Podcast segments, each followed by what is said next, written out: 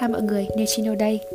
Trước khi bước vào nội dung chính của podcast Thì hôm nay là ngày quốc tế phụ nữ mùng 8 tháng 3 Mình xin gửi lời chúc đến phái đẹp của chúng ta Một ngày ngập tràn niềm vui bất ngờ.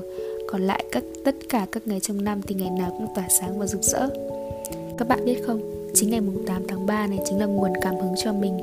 Để mình nảy ra ý tưởng làm về chủ đề ngày hôm nay đó là tìm hiểu về 8 điểm khác biệt thú vị giữa não bộ của nữ giới và nam giới những đặc điểm hiển nhiên khác nhau về ngoại hình thì mình cũng không làm nữa vì cũng có nhiều bài viết cũng như là cũng có nhiều uh, những cái thông tin về cái sự thật này rồi.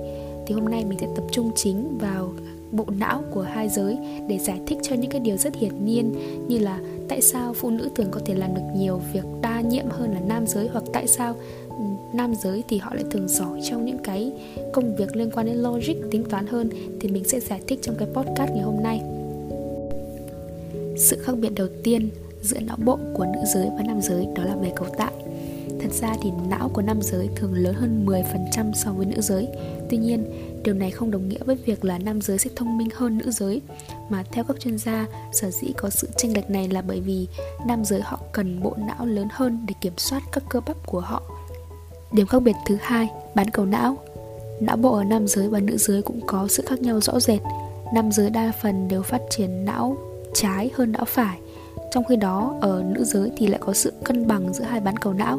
Và nhờ đó mà phụ nữ thường có suy nghĩ trực quan hơn và có khả năng giao tiếp định hướng công việc tốt hơn nam giới. Còn ngược lại thì nam giới họ lại có thế mạnh trong những lĩnh vực liên quan đến logic, tính toán.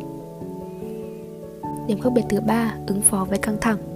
Não bộ ở nam giới và nữ giới có cách ứng phó rất khác nhau khi đối mặt với các tình huống căng thẳng, trong khi nam giới có phản ứng rất mạnh và có xu hướng chiến đấu chống lại những căng thẳng trong cuộc sống, thì nữ giới lại thường tìm đến những cái người xung quanh, những cái thú vui khác cho quên đi, như là tâm sự với bạn bè, hay là làm những việc mà họ yêu thích như chăm sóc con cái chẳng hạn. Thứ tư là khả năng định hướng trong không gian.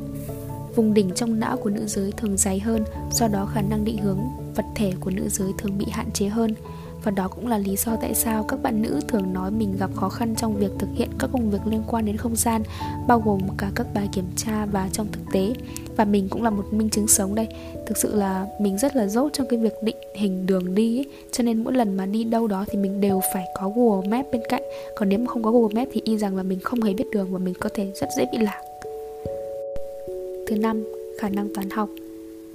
Khi đi học thì mình thường thấy các bạn nam sẽ giỏi hơn các bạn nữ ở các môn tự nhiên về toán lý hóa. Tuy không phải là tất cả, nhưng mà mặt bằng chung là như thế. Điều này không chỉ được lý giải bởi việc họ có cái bán cầu não trái phát triển hơn, mà còn được lý giải bởi kích thước khác nhau của thùy đỉnh.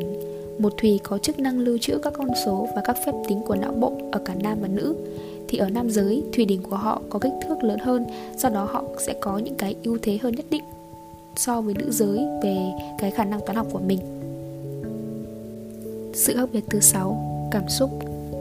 Phụ nữ thường có hệ thống limbic trong não lớn hơn nam giới, do đó họ nhạy cảm hơn và có khả năng biểu lộ cảm xúc tốt hơn. Tuy nhiên, cũng vì lý do này mà phụ nữ dễ mắc phải các kênh bệnh trầm cảm hơn so với cánh mày dâu, kiểu họ phải suy nghĩ nhiều hay suy nghĩ nhiều. Nói thêm một chút về cái hệ thống limbic này, thì đây là một nhóm các cấu trúc liên kết nằm sâu trong não bộ, có nhiệm vụ là kiểm soát cảm xúc và hành vi của con người. Thứ bảy, tính đa nhiệm. Bộ não của phụ nữ thường sử dụng chất trắng nhiều hơn nam giới. Chất trắng là làm nhiệm vụ truyền tải các tín hiệu thần kinh, giúp các vùng não phối hợp nhịp nhàng và kết nối với chất xám và do đó thì phụ nữ có thể dễ dàng chuyển đổi giữa các công việc và có thể xử lý một lúc rất là nhiều dữ liệu hay là rất là nhiều cái tác vụ khác nhau còn đối với nam giới thì họ lại không thể đa nhiệm được như vậy, bởi vì não bộ của họ sử dụng chất xám nhiều hơn, chất trắng, và khiến họ chỉ có thể tập trung vào xử lý một cái hành động cụ thể mà thôi. Khác biệt số 8 cũng là khác biệt cuối cùng. Sự gắn kết trong các mối quan hệ. Có bao giờ bạn thắc mắc là tại sao nữ giới luôn tỏa ra năng lượng chữa lành và có cái sự gắn kết đặc biệt nào đó hơn một chút với con cái của họ, với các mối quan hệ xung quanh hơn so với nam giới không? Thì hai từ khóa serotonin và oxytocin chính là câu trả lời. Thì não bộ của nữ giới luôn tạo ra hai loại hormone này ở cường độ cao hơn so với nam giới và do đó bạn có thể thấy ở phái nữ thường có những cái năng lượng chữa lành, nuôi dưỡng cũng như là liên kết đặc biệt đối với con cái, với những người xung quanh hơn là nam giới. Tự chung lại thì các bạn cũng có thể thấy đấy, chỉ riêng não bộ thôi thì cũng đã có rất nhiều đặc điểm khác nhau giữa nam và nữ rồi. Tạo hóa thật là đặc biệt, đúng không? Và đến đây thì mình cũng cảm ơn rất nhiều các bạn đã lắng nghe cái podcast của mình. Chúc mọi người có một ngày thật vui vẻ và thật ý nghĩa.